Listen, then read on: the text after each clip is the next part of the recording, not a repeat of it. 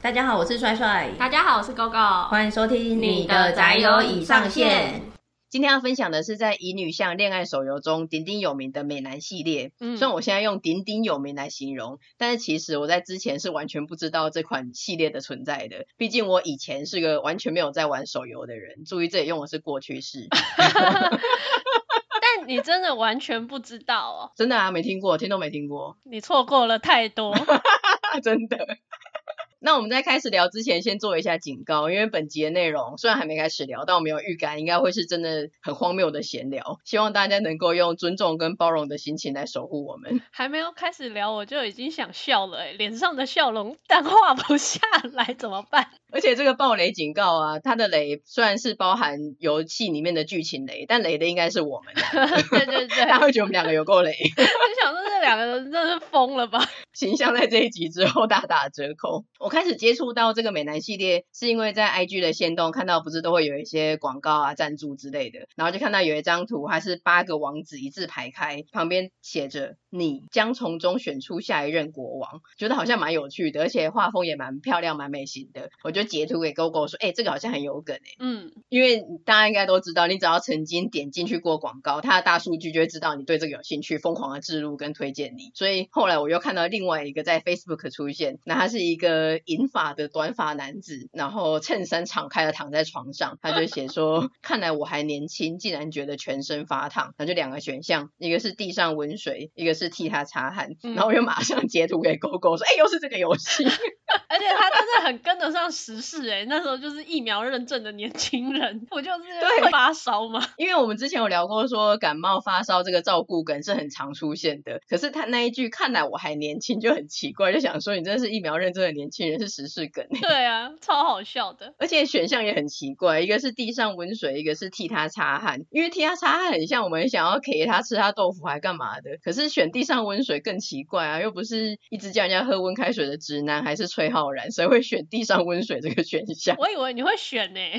屁呀、啊，我也没有落到这个程度吧，我还是有逻辑的。但你会想要替他擦汗吗？因为两个选的话，地上温水这个非常不合逻辑啊，人家发烧你地上温水干嘛？所以也只能选替他擦汗的。他就是意图想要人家停呢。对，不过我们就是一直闲聊，可是我们就一直没有要下载的意思。我记得我还跟你讲说，因为我曾经按过，就会真的一直出现广告给我。我就是说，如果我不下载的话，他应该真的不会放过，然后我也不会放过你，就一直截图跟你讨论。于是我就下载了。对，我想要从这个循环中解脱。也是很聪明的，原来是因为这个原因哦。总之对我这边而言，我是想说，哎，有一天你忽然下载了，不知为何下这个决定，嗯、然后你就跟我讲说，哎，很可以耶，这样子。那我就觉得说，哎，天哪，你既然下了，那我当然也是跟进，然后从此就掉入了这个坑里面。其实你根本就可以直接下载，你干嘛要等我开启这个头？如果你不开启，我真的是不会开启耶，我就是一直跟你聊，直到你下为止。我好像被什么缠上了，好恐怖。嗯，所以我们玩的这款被置入的游戏，我人生的第一个美男系列的手游，它全名叫做《美男王子 Dash 美女与野兽的最后之恋》，从此开启了美男系列这个坑。对，GoGo 来跟我们介绍一下这个游戏的故事背景设定是什么？因为是美男王子嘛，所以它是设定在中世纪，嗯、你们是在一个情势动荡的一个小国之中。但这个女主角她是一个本来过着平凡的生活，但她突然就被绑架到一个。绚烂的皇宫，并且邂逅了八位被称为野兽的王子。然后他的开头就是说：“你是传说中的贝儿。”国家传统就是会从平民里面去选出一位善良正直的女性来当贝儿。那你就是传说中的贝儿，要拜托你从这八位王子里面选出下一任的国王。那你看到玫瑰了吧？在这个玫瑰花瓣全部散落之前，请用你美丽的心来判断谁是最适任的下一位国王。深陷在野兽们他们的命运之中呢，就是这八位王子虽然是王子，但他们其实都有自己的身世背景，不可告人的秘密。你将与这个他，你选择攻略的对象，坠入一场无法取代的恋爱里面。但是呢，身为贝儿的条件，你以为你们就是谈一场亲密的恋爱吗？没有的，这个条件呢，会把你们原本应该要很亲密、很甜蜜的这个恋爱呢，推向更痛苦的深渊。因为根据贝儿的契约条款第九十九条，在你选定国王之后呢，代表你这个选定期结束了，贝尔禁止和国王有任何的接触。所以这个残酷的命运的尽头，贝尔和野兽，你们要何去何从？什么是真正的爱呢？就是这个故事最大的设定。嗯，那其实你这样听下来就知道，贝尔跟野兽其实就是走美女与野兽的路线呐。对，他用这个架构去写一个新的故事，只是他最后设定的，因为你本来想说，哎、欸，从不认识到认识，最后选定他国王，然后谈恋爱，应该最后就是过得幸福快乐的结局。但他竟然设了一个限制条件，说如果你选了他，你们以后从此就要分开。所以这是当初觉得说，哎、欸，那到底最后会怎么样呢？的一个引我们入坑的悬念。所以就觉得故事设定的好像蛮有趣的。但顺便提一下，因为他们虽然称为野兽，但其实他们只是人类。野兽是形容他们很狂野啦，或是很才华奔放。我本来以为是真的野兽，以为是兽人的设定。没有玩过恋爱手游，但是很重口。结果没有，觉得有点遗憾。他怎么会真的搞一个人兽恋？对，以为会变身之类的，就觉得哎，真的没有。到底在期待什么？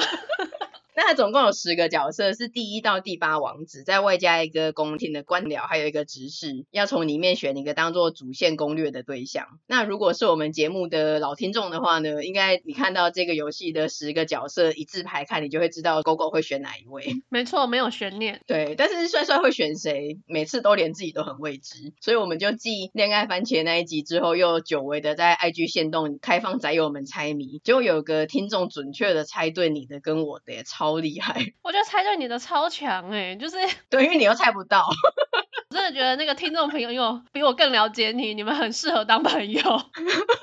这次不是十个角色吗？我们就在说你是不是又要猜到第九个才会猜对，超荒谬。哎，他有提供了准确的分析。他说，因为帅帅喜欢岩柱，那岩柱就是常常微笑又温暖大哥的感觉。我就觉得说，哎，我自己我知道我会选谁，但是我知其然不知其所以然。他真的讲出了一个重点呢。嗯，分析师。对，然后后来我姐就说她也有猜到，她就说关键就是。像那位听众朋友说的一样，就是要找比较臭名的，我不喜欢那种看起来就是很狠啊，或者是冷屁股啊、冷冰冰的样子。但是一样是笑的角色呢，你又不能笑得太淫荡或是太白。谁会笑得太？周星驰哦，这很难讲，大概关键就是这样。可是我们刚开始玩的时候，这款游戏原来才刚开台湾伺服器，虽然有十个角色，但只有三个的主线剧情已经开放了。它分别是很像梦幻游戏的鬼秀的第四王子里昂，他的人设是黑发，充满魅力，温柔而强大。再来是很像一样是梦幻游戏的新秀的第二王子，他的人设是金发，冷酷，感觉很像言情小说里面的那种绝情贝勒的感觉。那个言辞也很像，一直都会很贬低这个女主角的言论。嗯，他这个以后就会追妻火葬场。然后第三个是外形比较娇小柔弱，他的人设是傲娇倔强的猫系男子第五王子。可是这三个里面啊，其实就我而言，我觉得根本就只有第四王子李昂可以选啊，因为我不喜欢看起来很狠或是冷屁股的嘛。然后那种猫系的傲娇类型的，其实我也不是很喜欢，导致只有第四王子李昂可以选。但我们刚刚已经说他是鬼秀了，所以我跟你选同一个角色，我就是觉得很像我们变成美猪跟小维。这样我是美猪吗？对啊，因为你们两个是本命配对啦，然后我是莫名的喜欢上李昂的第三者。哎、欸，你这样说也是哎，因为你后来还有另外用别的平板装置玩了新秀，所以你真是个小维哎。没错，但是你对李阳就是真的很满意。我是因为没有得选我才选他，如果在十个都开的话，我不会一开始就选里昂。对啊，我相信啊。但是大家都知道啊，我对这种黑发然后充满魅力的角色就是没有抵抗力啊，所以没有悬念，一定是选里昂的啊。而且真的选了之后，就发现说他整体的外形还有他的个性真的都很不错。而且因为是美男系列嘛，我就觉得他非常像我们美男战国的信长大人，因为我以前有玩，对，所以我就有一点就是移情作用，就想说好像蛮像我们信长大人的，那我当然一定会选他。对，因为刚刚有讲过说，只有我对这个美男系列是小白。其实 GoGo 在多年前就有下载过美男战国，可是他那个时候不知道什么没有玩完，所以他一直对跟信长未完的恋情念念不忘。那既然我们都已经在多年之后，经过一些互相推跟讨论，都已经下载美男王子了，我就说，那既然其实你念念不忘的是美男战国，为什么不再一起下载一次美男战国？所以我们又再下第二个。那还是先跟听众介绍一下美男战国的剧情大纲。嗯，美男战国，它就是你是女主角，你是一个梦想成为设计师的人，而且你即将要进入这个你梦想中的工作领域，就在上班之前找了一天就去犒赏自己嘛，就跑去了京都旅行，那还买了那个战国武将的巡礼的手册，就在途中呢去参访了本能寺的遗址。没想到在这个地方，你受到了落雷的袭击，掉入了时光的黑洞之中，然后就穿越到了日本的战国时代。无意间你在火烧的本能寺之中呢，救了一个男子。原来这个人就是大名鼎鼎传说中的织田信长。那这个女主角呢，就被织田信长视为救命恩人，带回了安土城内。陆续就会碰到像丰臣秀吉啊、伊达政宗啊、德川家康啊、明智光秀啊、真田幸村啊这些历史上鼎鼎有名的武将们。你就在这里跟武将们开启了战国烽火情。但是，但是 穿越时光的。虫洞将会在三个月后再次开启，嗯，之后恋情的走向会变得怎么样？就又留下了一个悬念。对，但我对于日本史超不熟的，所以这一些鼎鼎大名的武将，我真的对于要攻略谁都很茫然。一般人应该是下载了游戏之后就很兴奋的，然后看有哪一些角色，想说要攻略谁。但我每次反而都是很慌张，想说完蛋了，我自己也不知道选谁。可是，一般不就是看外形，然后看个性介绍、剧情简介就可以比较好的决定吗？我没有想到。你每次都要这样子，很茫然，都很很用尽真心的在寻找一份真爱的感觉。对，因为等于是像相亲一样，或是那种什么 speed date 一样，你在很短的时间内，你要看到很多人，然后你要做一个决定。因为很懒得在玩一玩之后发现不是这个角色，然后重玩啊，或者什么的。我希望能够选对，在很少的资讯里面。不过后来反正我就是选的真田幸村，这个晚一点再说明。但是总之，我们那个时候就是同步玩这两个嘛。然后 Coco 那个时候在美男王子那一款的时候，还有截图给我看，就是李阳一开始的时候就有说，没想到我们又见面了。我就回他说，之前我是姓张。这是我的第二世，然后跟我就说对，然后他就说，难道这是我跟信长的三生三世十里桃花吗？然后我们就说，哎，那这样子还有一次哎，那另外一次是谁？所以 GoGo 就开始寻找第三世。至今大家应该想说，我为什么要听你们的无聊的幻想啊？然后 GoGo 就找到了一样是美男系列，他觉得信长的第三世可能是美男吸血鬼伟人的爱恋诱惑里面的拿破仑。对，我真的觉得是。然后开始我们又下载了这第三款美男吸血鬼。我觉得因为你玩过的人，你大概知道那个界面，或是对游戏公司的评价还蛮高的，你就会玩。所以应该很多人都有玩过很多款美男系列的游戏，例如这三款可能都有玩。但是我觉得三款同时玩的人，除了我们以外，应该很少。一次三管齐下，没有想到吧？而且，就是虽然我们已经玩王子跟战国了，对一般没有在玩的人，可能已经觉得我们很荒谬了。可是你那个时候传拿破仑跟这个吸血鬼的照片给我看的时候，嗯、我真的笑出来。因为我觉得我本来没有在玩这个，所以我觉得玩王子啊，还有穿越的战国，就是已经蛮强了，甚至有一点羞耻了。可是美男吸血鬼，他甚至是伟人的吸血鬼，让人不知道为什么觉得羞耻度啊，还有宅度啊，荒谬度都更高。你以为我为什么会找？还不是你说要找三生三世，还不是你先提的？那你这样做两次不是很奇怪吗？那我们要介绍一下这个第三世的美男吸血鬼的剧情跟人物角色有哪些？嗯，他真的是世界布局哎，因为这次的女主角她跑到了法国去旅行，嗯、在法国当然有一个最重要的景点，那就是罗浮宫，她就去参观了罗浮宫，就在罗浮宫里面呢，发现了一扇神秘的门，她就好奇心很重嘛，就是打开门穿过去之后，看到的就是一座非常神秘的宅邸。那在宅邸里面呢，他发现说，哎，奇怪，他看到的这些人怎么都是名留青史的伟人们？他就看到了拿破仑、牛顿、莫扎特、梵谷、梵谷还兄弟。然后甚至有东方的面孔，太宰治，很多很多，就是十几个伟人，以及这个宅邸的主人伯爵跟一个管家塞巴斯丁，管家就一定要叫塞巴斯丁。嗯，那伯爵就告诉你说，你现在是穿越到了十九世纪的法国哦，如果你想要回去的话，你看看那边有看到那个沙漏吗？要等到那个沙漏漏完，也就是一个月之后，你才可能重新开启你过来的那扇门回去。那这段时间，因为你在这里人生地不熟，最安全的就是。不如你就住在这个宅邸里面生活吧。但是伟人们除了是伟人之外，其实他们全部都是吸血鬼，包括伯爵。那你身为一个年轻的女孩，就算不貌美，你也是个人类。那你要怎么度过这个跟吸血鬼相处的一个月？对，你等于是一个协议的载体，你可能随时会被吸血鬼袭击。就其实是把自己有点暴露在危险之中。而且这款游戏啊，它整个有十五个角色，你一进入那个游戏画面的时候，就十五个人。三乘五的一字排开，整个人像在拍毕业班级团体照，还是 AKB 四八，就非常的荒谬。而且我就更难选，聊天那十五个，我要怎么选啊？你有选择困难症哎。对，而且你要选谁？你就想你要选牛顿还是选莎士比亚？就是觉得很莫名。你跟这些伟人的关系是什么？不过我们最开始玩的还是美男王子啊，所以我们算是后来三个等于是都一起玩，可是还是有时间顺序的，就是玩了第一个以后，哎，要不要来下第二个？要不要来下第三个这样子？嗯，所以对美男王子其实是印象蛮深刻的，因为算是我人生第一款玩的乙女向恋爱游戏，而且其实小时候有玩电脑单机游戏，但也是十几二十年没有玩的，所以包括游戏界面啊，一切都觉得很新鲜。例如我们小时候玩养成游戏，我们知道精华就是对话选项嘛，随着你选项的不同，你就会加不。不同的数值，那这个美男系列它的设定是分成两个路线，叫做真实挚爱路线跟情热挚爱路线。我们自己断章取义的解读是把它简称成真爱路线跟开车路线。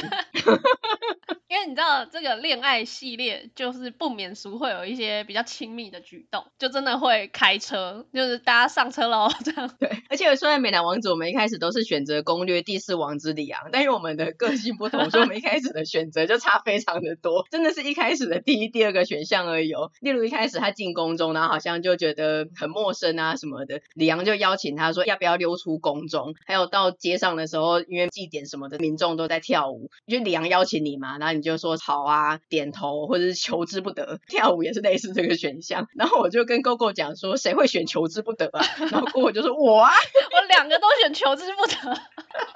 超好笑，我就说怎么可能会有人选这个选项？你们才刚认识哎、欸，为什么不？他都邀请我了，我当然是求之不得啊。因为他的脸跟人设都长在你的点上，所以你就觉得你一开始对他的情热度跟感情就是百分百了，对，所以当然是求之不得。但对我而言，我是真的投入贝尔的角色，我就跟你才刚认识，所以我就 是说哦好那样子。你设下了一个很深的防线呢、这个游戏因为一开始很新鲜嘛，然后就觉得还不错玩。可是玩一玩，我自己是觉得它的剧情有一点单薄。因为这个女主角她叫贝尔嘛，她的人设也有点关系。她本来是一个开书店的女生，所以就一直强调她喜欢看书。那李阳知道她的兴趣，就会带她去图书馆啦，或者他们宫中藏书丰富的地方，然后她就会眼神闪闪发亮之类的。嗯，可是。这个爱看书的贝尔，她一开始在那个宫廷的官僚给她契约的时候，她就觉得说，哦，字很多没读完。结果到游戏的中段以后，才知道说，啊，原来选定期结束之后，贝尔跟国王是永远不能再接触的。这点我就很想要吐槽，我觉得这个贝尔根本就假文青。你爱看书的人看的那个契约说字很多，读不完。对，而且契约是可以随便签的吗？对呀、啊。心里想说，哦，总之这么多，我先签了，回去再慢慢看。然后也一直没看，太不合理了。对，而且他宣称爱看书，但是女主角的词汇就让人觉得很贫乏。他每次都说，哇，好像书本的世界哦，或者李阳好像书中的主角要闪闪发亮，大家都围着他，就一直重复出现类似的词汇，就让我对这个女主角觉得很想要吐槽她。嗯，比较薄弱一点。对，这个游戏我们已经玩完了，就到最后的剧情结局，还有感情结局，包括我们一开始很在意的说，哎，如果他选了他，到时候他们就不能在一起，这个要怎么收尾？其实他都用非常简化的方式带过，所以我就。就觉得他的剧情跟角色设定都有点单薄，尤其到最后面就常常它会分成几话嘛，然后那一话就是可能哎几个人讲了几句话，几张背景图就带过，所以其实这个游戏我到后半段就很走心，我就是用一种很激烈的方式玩，我还想说结局到底是怎样这样子而已。因为你对李昂真的一点感情都没有。一开始其实我有，因为很久没有玩这种游戏，他一开始穿黑色衬衫的时候看起来身材还不错，可是后来真的是觉得剧情太单薄了，然后女主角真的是太假文青了，而且我觉得真的是没有比较没有伤害。如果我一直玩王子，我可能就觉得还不错，可是因为我们中途玩的美男战国嘛，嗯，我就觉得美男战国的剧情真的丰富很多，而且重点是在这个美男战国里面，我真的找到了我的本命幸村。重点是这个找到了本命，对，然后你的本命一直都是信长，没错。可是这个游戏也很好笑，是它跟真正的日本史一样，就是信长这一派的跟幸村那一派的，我们的本命是属于两个敌对的不同阵营，然后就觉得我们两个真的很好笑，这简直是战国的 MSBY 黑狼队跟释怀登阿德，我们永远都会支持两派不同的，我们永远都站在对立面呢，为什么我们会成为朋友啊？我真的很想问呢，真的，这个是是一个必然，而且对于幸村，我有一个很关键的转捩点，让我印象非常的深刻，就是一开始他们在相遇篇左右的时候，两个人都还没有表明身份，然后幸村在街上摆摊，嗯，那后来女主角就跟他讲一讲之后就要分开了嘛，然后女主角问他说，哎，你最近都会来这里摆摊吗？幸村就说，呃，对啊，如果东西还没卖完都会，为什么这样子问？然后他的选项就有第一个没什么，第二个有点在意，第三个是还想和信点点点，嗯，然后这个真的选的超久，因为我就会觉得说，就我自己。本人的个性而言，我就是有时候可能也是会问一些同事啊，或是厂商啊、业主，就说，哎，你什么时候会干嘛干嘛？如果问我说，哎，为什么这样子问我，都会说，哦，没有，就是问一下，了解一下资讯。嗯嗯、所以我就觉得玩游戏我还是要照我自己的本心玩嘛，我不能违背自己，所以我就选的啊、哦，没什么，我就问问这样。结果幸春就超失望。整个气氛变得极度的尴尬，就是说哦好，那两个就点点点，然后走到街角说，那我走这边，你走那边，好，然后拜 这样子，然后我就跟 GoGo 分享这一段，就就被骂的狗血淋头。对，我真想说，就这段他完全有截图录影分享给我，然后我看完之后就想说，天哪，你为什么要伤害一个纯情 boy 这样？对。就是你到底在干嘛？这是一个恋爱游戏耶。对哥哥就是说心疼我姓村，然后就说我真的很坏。我就想说，我们这么多年的友情，为什么要因为一个虚拟角色被你骂的狗血淋头？而且把我讲的超坏的。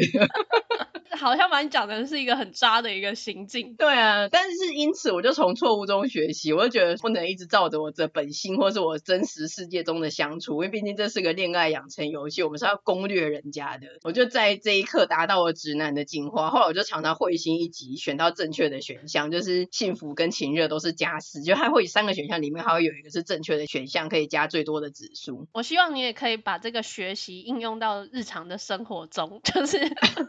在办公室跟同事的对话，常常会心一击，讲出很厉害的答案，大家从此就觉得我超会沟通，要活用。那 GoGo 呢，则是一样，就是他从一开始就是求之不得，他觉得信长的长相就是长在他的审美观上面，就一切都是 perfect，无懈可击，没有像信长大人这么完美的人了吧？那我是觉得幸村的个性是长在我的点上，所以我才会愿意为了他而努力，不然我是不会改变的。真的是本命，那这样你真的是找到本命。对，我竟然为了他而改变。对，因为我觉得他真的是很真诚跟温暖，然后又很 man。我信就是一个巨蟹座好男儿，而且跟幸村的剧情线基本上是一个斗嘴纯爱的日常番，从头到尾都很疗愈，没有一些烽火儿女啦，或者误会啊、分开啦什么的。然后他也人设都非常的完美，我很喜欢幸村。好平淡，好平静哦，真的没有那个战国烽火情哎。对，跟你那边比就是有一点差异，差太多了，没有那种轰轰烈烈的爱情的感觉。我这次算是多年后回归这款游戏嘛，那我之前没有玩完到结局，其实是因为这款游戏它的限制啦，就是它有所谓的故事卷，其实它是用故事的章节剧情在推进的。那每天你都只有五张的故事卷，免费的，如果我们不花钱氪金的话，就推进的就比较慢嘛。你的剧情线就是每天固定五章结束，嗯，然后它还会有所谓的关卡挑战，可可能是练度挑战。那这个练知识练呢，你就必须花钱银两去买衣服或是买什么，才能够顺利的进入下一关。对，不然就一直卡在这边，没有办法看下一章的剧情。对，那我之前可能就是因为一直想说，哦，我还要花银两这样子去累积财富才能够买这个东西，实在是太卡关了，所以我最后就是断尾求生，整个就删掉。但就变成我心中的一个意难平，嗯，心中永远有留有一个信长大人的角落。那这次就。一样嘛，当然是要玩信长大人啊！开始玩之后就又搜寻一些资讯，结果我意外发现这一款竟然有出漫画，一样就是用这个美男战国，你想成为天下人的女人吗？天下人就是指信长，嗯，霸主，没错。所以就我也不晓得这是一时冲动嘛，反正我就是立马下定购入，我还买了日文版，我想说我到底该从日本空运来台。而且那时候分享，然后我就说买买买，你就说已经下定了，等寄来而已，更不用劝败，自己已经下定。而且很棒的是，它完全就是之前信长的剧情线故事。嗯，我就觉得哇，我真的是赚到，弥补了我过去的一个遗憾呢。而且我完整的收藏它，它可以陪伴我到人生的结局。别讲太远了吧。我这一生都会有心肠大人作伴。对，因为你之前一直不记得当年为什么会玩不完，然后你很担心这一次又因为某个地方卡关，没有氪金就没有办法玩完。但至少你漫画你就补完了，就知道说啊，原来他的游戏全部的剧情就是这样，就用一个比较安心的心情继续玩这款手游。对，没错。可是大家知道，就是漫画跟游戏有个不一样的地方，嗯、因为游戏它的体验是要让你用第一人称，你会有代入感，嗯，所以它不太会画出女主角的脸。但漫画不一样。他必须就是要很明确的这个人就是长什么样子嘛，嗯、所以他就有画出了一个真实的女主角。那女主角她，你知道她是穿越，那因为她以前生长在现代，所以她真的在战场上看到信长大人杀人啊，或是杀了刺客的时候啊，她就会展露出她很害怕。只是害怕我就算了，因为我也理解嘛，你真的看到一个人活生生在那边杀来杀去，然后血液横飞这样子，真的会蛮冲击的。嗯，可是呢，刺客刺客都已经杀。杀到面前了，那信长大人杀了刺客也算是自保吧。而且就算是在战场上你挥刀，我觉得这都是一种自保的表现吧。对啊，不然你要让人家杀吗？然后他竟然还质疑的说：“为什么你要杀人？”我就简直是白眼翻到天边哎，想说这是什么啊？因为他都会说：“为什么不能好好说？为什么不能 大家坐下来聊聊这样子？你竟然放了其他刺客，为什么这个刺客你要杀了他什么的？”但其实这是有个前提的，其他刺客。没有真的动手，就是已经被抓住了。但信长杀的那个刺客啊，是真的胸里藏有凶器，已经要杀到面前，只是这个女生没有看到，然后他直接就是削笔，就是说你为什么要杀他？你可以放了他什么的。对，就一直质疑他。对，然后信长，我杀了就是杀了，我不解释。后来就会去问他说，为什么你不解释？然后他就信长大人真的很成熟，他说有什么差别吗？不管怎么样，我就是杀了这个人啊。然后我们就觉得这种。所谓的圣母的女主角真的很烦哎、欸，然后在那边大惊小怪的做一些很不合理的事情，就人家都已经杀到你面前，不杀他你是要等着被他杀吗？但他就一直在那边大惊小怪啊、激动啊、质疑。对啊，然后这些行径啊，不管是怎么样子，比如说像那个信长大人可能手上染了血啊，他就关心他说，哎，怎么样，没事吧？要碰他一下，他就躲了一下，害信长大人心里就留下了阴影。之后他身上染血，还要先去洗手，在河边 洗手。我就想说，Oh my god，真的很心疼他。对，狗狗就真的很真心的想杀那个女主角。我就想说，堂堂一个天下的霸主，为什么要为了你这个圣母女主角？就是说心疼我姓张，然后真的很想杀那个女主角。他那个时候我都说你真的好恐怖，你快要变成一窝座了，感觉不血洗那个女主角不满足。真的，干脆去当鬼好了。反正信长大人就是不管是脸啊，他的武将穿着啊，真的都是我的理想型，毫无意外就是我首选的攻略。嗯、而且因为他本来就是一个心怀天下、雄才大略、霸气十足的人，我要把所有完美的 你会的四字成语都用出来，称赞词都套用在他身上。就身为一方霸主的信长大人，他就被称为魔鬼嘛，又叫做第六天大魔王。他的个性其实是属于比较强势的类型。型。但其实我本身不是喜欢强势个性的人，可是一路跟着这个剧情走啊，真的是会越来越投入感情呢。因为一开始真的只是针对外形喜欢嘛，嗯，那后来因为我选的剧情走向又有一点偏虐，我整个投入到还看到哭哎，对。真的觉得说，哦，我天哪，我真的不能跟这个大人分开，还有这个大人竟然流泪了，他怎么可以哭？就觉得心疼不已。而且我先玩完，然后我传我的结局给 GoGo 看，然后 GoGo 就说：“你们太幸福了，我无法祝福你。” 对对对，超坏的，真的祝福不下去了，就想说我们这么虐恋，为什么你在那边日常幸福番，就觉得很过分。当然，他最后还是会走向甜蜜的结局啦。但我看到甜蜜的结局又哭了，但这是欢喜的泪水。对，然后他有传给我，然后我就也是真心的恭喜他，嗯、然后就说：“那现在可以祝福我了吗？” 就说：“可以，可以，现在可以了。”完全是代入感很重，还有感情放很深的表现。对，而且有的时候我都觉得你跟女主角完全同化，你简直就是要穿屏进去了。那个女主角的一些，就那个是没有得选的，是游戏里面本来就设定好，她会自己跑的对话，但我都觉得超像你会讲的话，我都吓死了。同步率已经快要达到百分百了，超好笑的，我自己也吓到哎、欸，有时候。而且我要在这边，请你好好的放正你的态度。嗯，怎么了？你每次都直呼我们姓常的名字，你给我加上大人好不好？不好，谁管你啊？你是敌对派。你生活在我们安土城，吃我们安土的米，喝我们安土的水，结果你一点都不尊重我们的大家长，你这样对劲吗？我后来就去新村那里了。在那之前，你还是要对我们这个天下霸主放尊重一点啊。好，那我觉得平心而论，真的是信长长得最好看，他帅到跟其他角色真的不在同一个水平。我觉得制作公司啊，他真的是花了百分之五十的心力在做信长，然后其他人平分其他的五十，因为其他人的画风精致度说真的没有这么高。嗯、我觉得有一种百分之八十完稿的感觉，那种眼睛的细节啊，或者是一些轮廓的地方。我那个时候看的时候，我也觉得我信没有到很好看，但是久了是被他的人设个性所吸引，但我还是很推荐我信就是了。我推信长大人。一生一世性长腿。那美男吸血鬼的话，我觉得他的画风啊，因为算是比较近期的吧，所以他的平均颜值，对我们而言，主观而言，觉得是平均颜值是这三款游戏里面最高的。人设也比较中庸，没有那种极致的冷屁股啦，极致的享乐派啦那种的，就是都比较平均一点。然后我一样是在不太确定的状况下选的里奥纳多·达文西，但我至今已经玩了二十章了，还是很怀疑是不是选错人。你就是选错人了吧？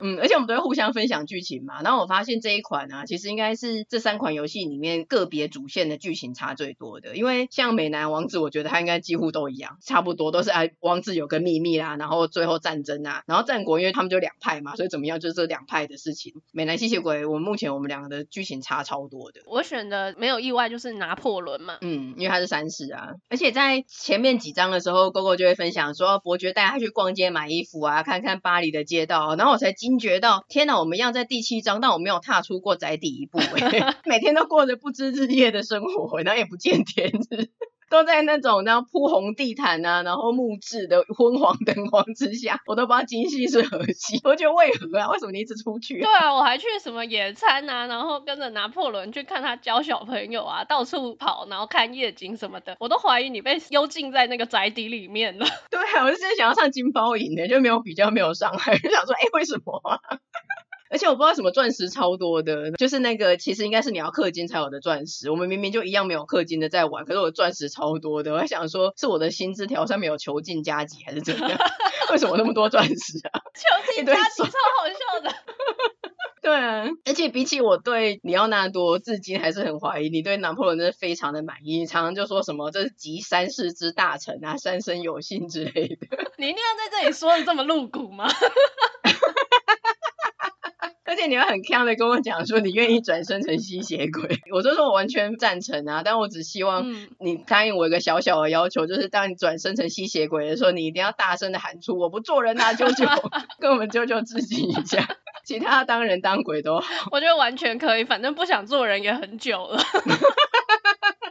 为什么我对里奥纳多觉得很抽离？是因为他都会称女主角叫小丫头，就几乎每一回都会这样称呼，然后就觉得这个称呼真的很老哎、欸，就让人一看到这个就瞬间冷感，就年纪上的差异太大了，感觉吧？对啊，叫什么小丫头，真的让人很傻眼。虽然他对女主角也真的是很关心跟很照顾，可是因为他是纯种的吸血鬼，已经当吸血鬼几百年的，所以他就觉得人鬼殊途。那身为一个成熟的大人，他不应该把女主角跟这个世界卷得太深，嗯，所以他就一直维持着微妙的距离，这样子。我觉得他们这一对的主题曲就是陈奕迅的兄妹。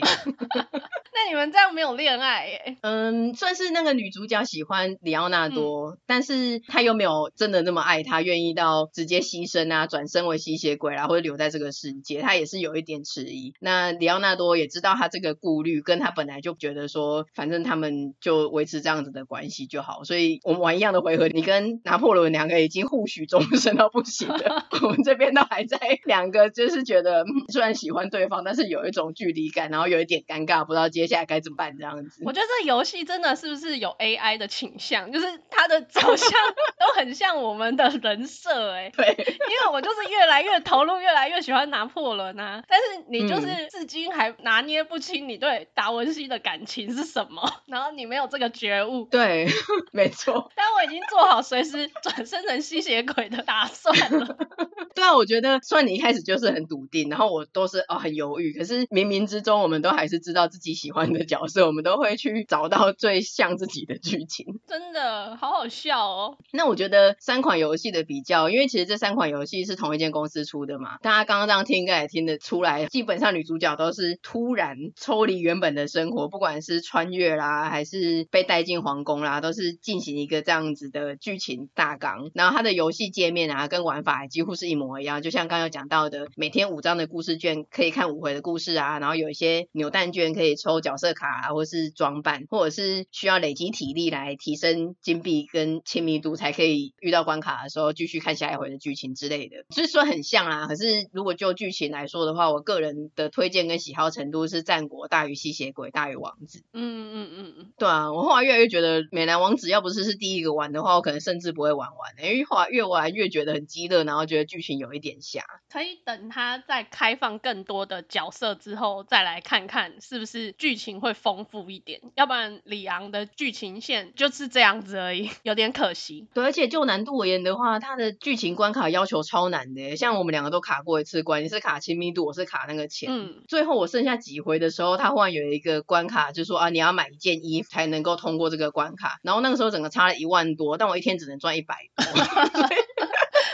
我卡了一周，我都快疯了，就想说我们就剩几回合，然后我对这个游戏又没有那么上心，我竟然要花一个多礼拜才有办法完成这个任务，而且又觉得我根本是穷小子，存钱见花魁之类的，现在那么努力的存钱才有办法看下一回的剧情，就很愤怒。因为你真的要存到一笔钱，你才有办法去过这个任务，真的会懂那种什么叫做一掷千金的心情。真的。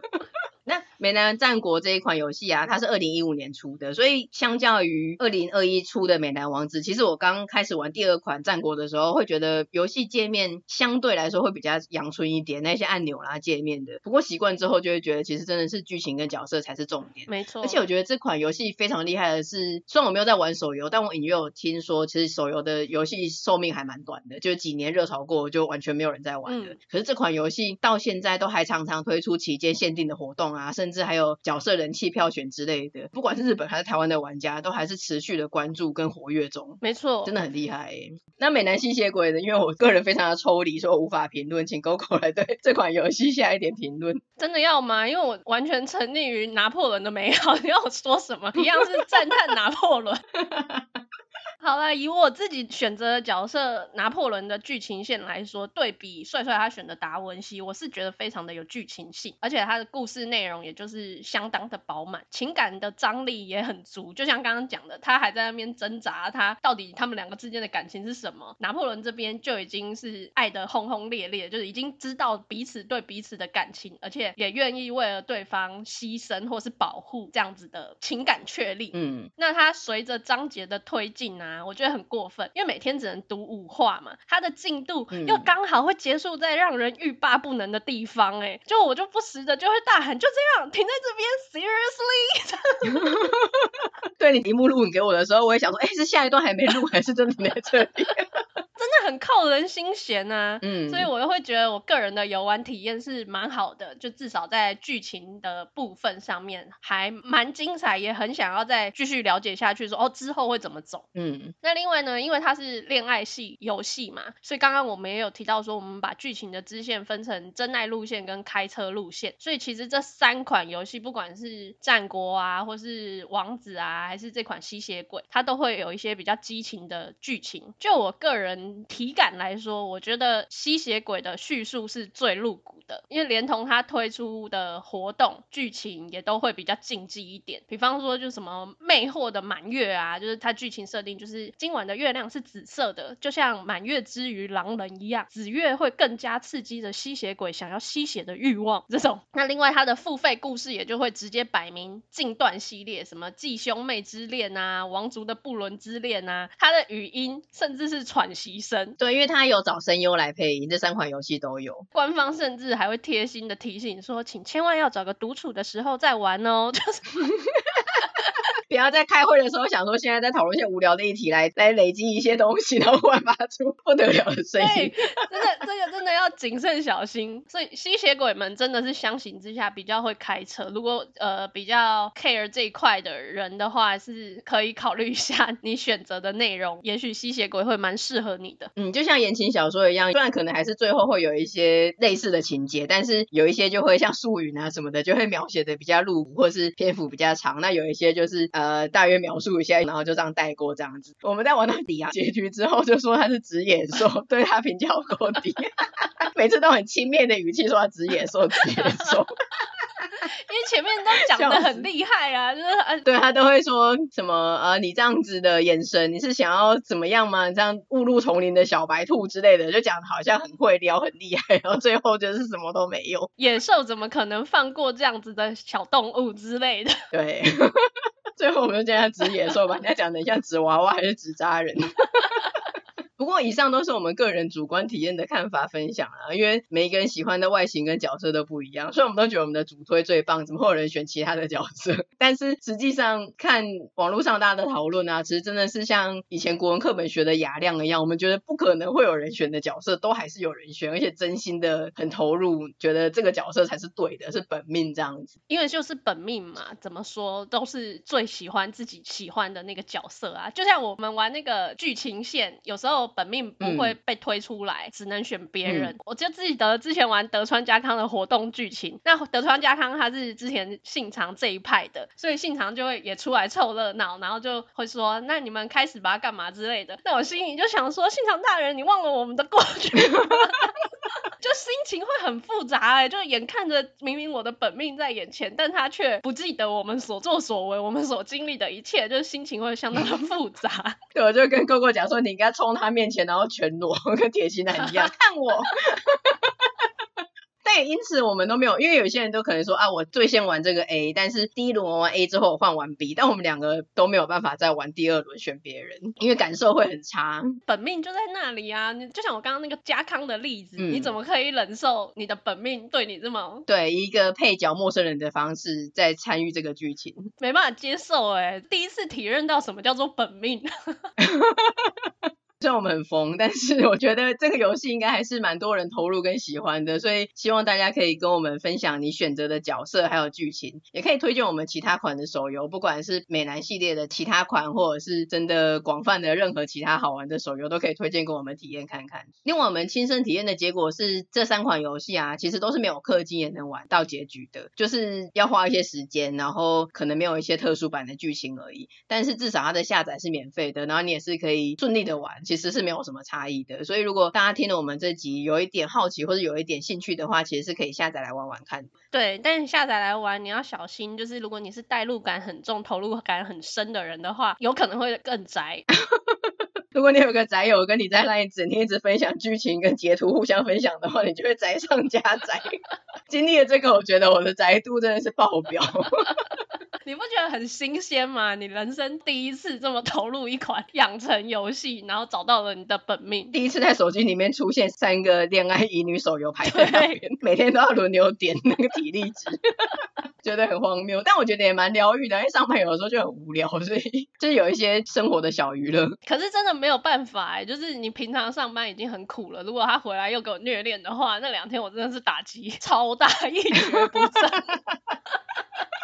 现场对你是特殊的，这没办法。希望大家，总之就是试着了解，试着体会，用心好好感觉。我们这一集认真的分享，包容的听待我们这一集。那我们今天这集就到这边。喜欢我们的节目的话，请在你习惯的 Podcast 收听平台订阅追踪我们。我们也有 Facebook 跟 IG，欢迎来订阅追踪，还有私讯跟我们聊天哦。也请在 Apple Podcast 给我们五星的评价哦。那今天就先到这边，我们下次见啦，拜拜。下次见，拜拜。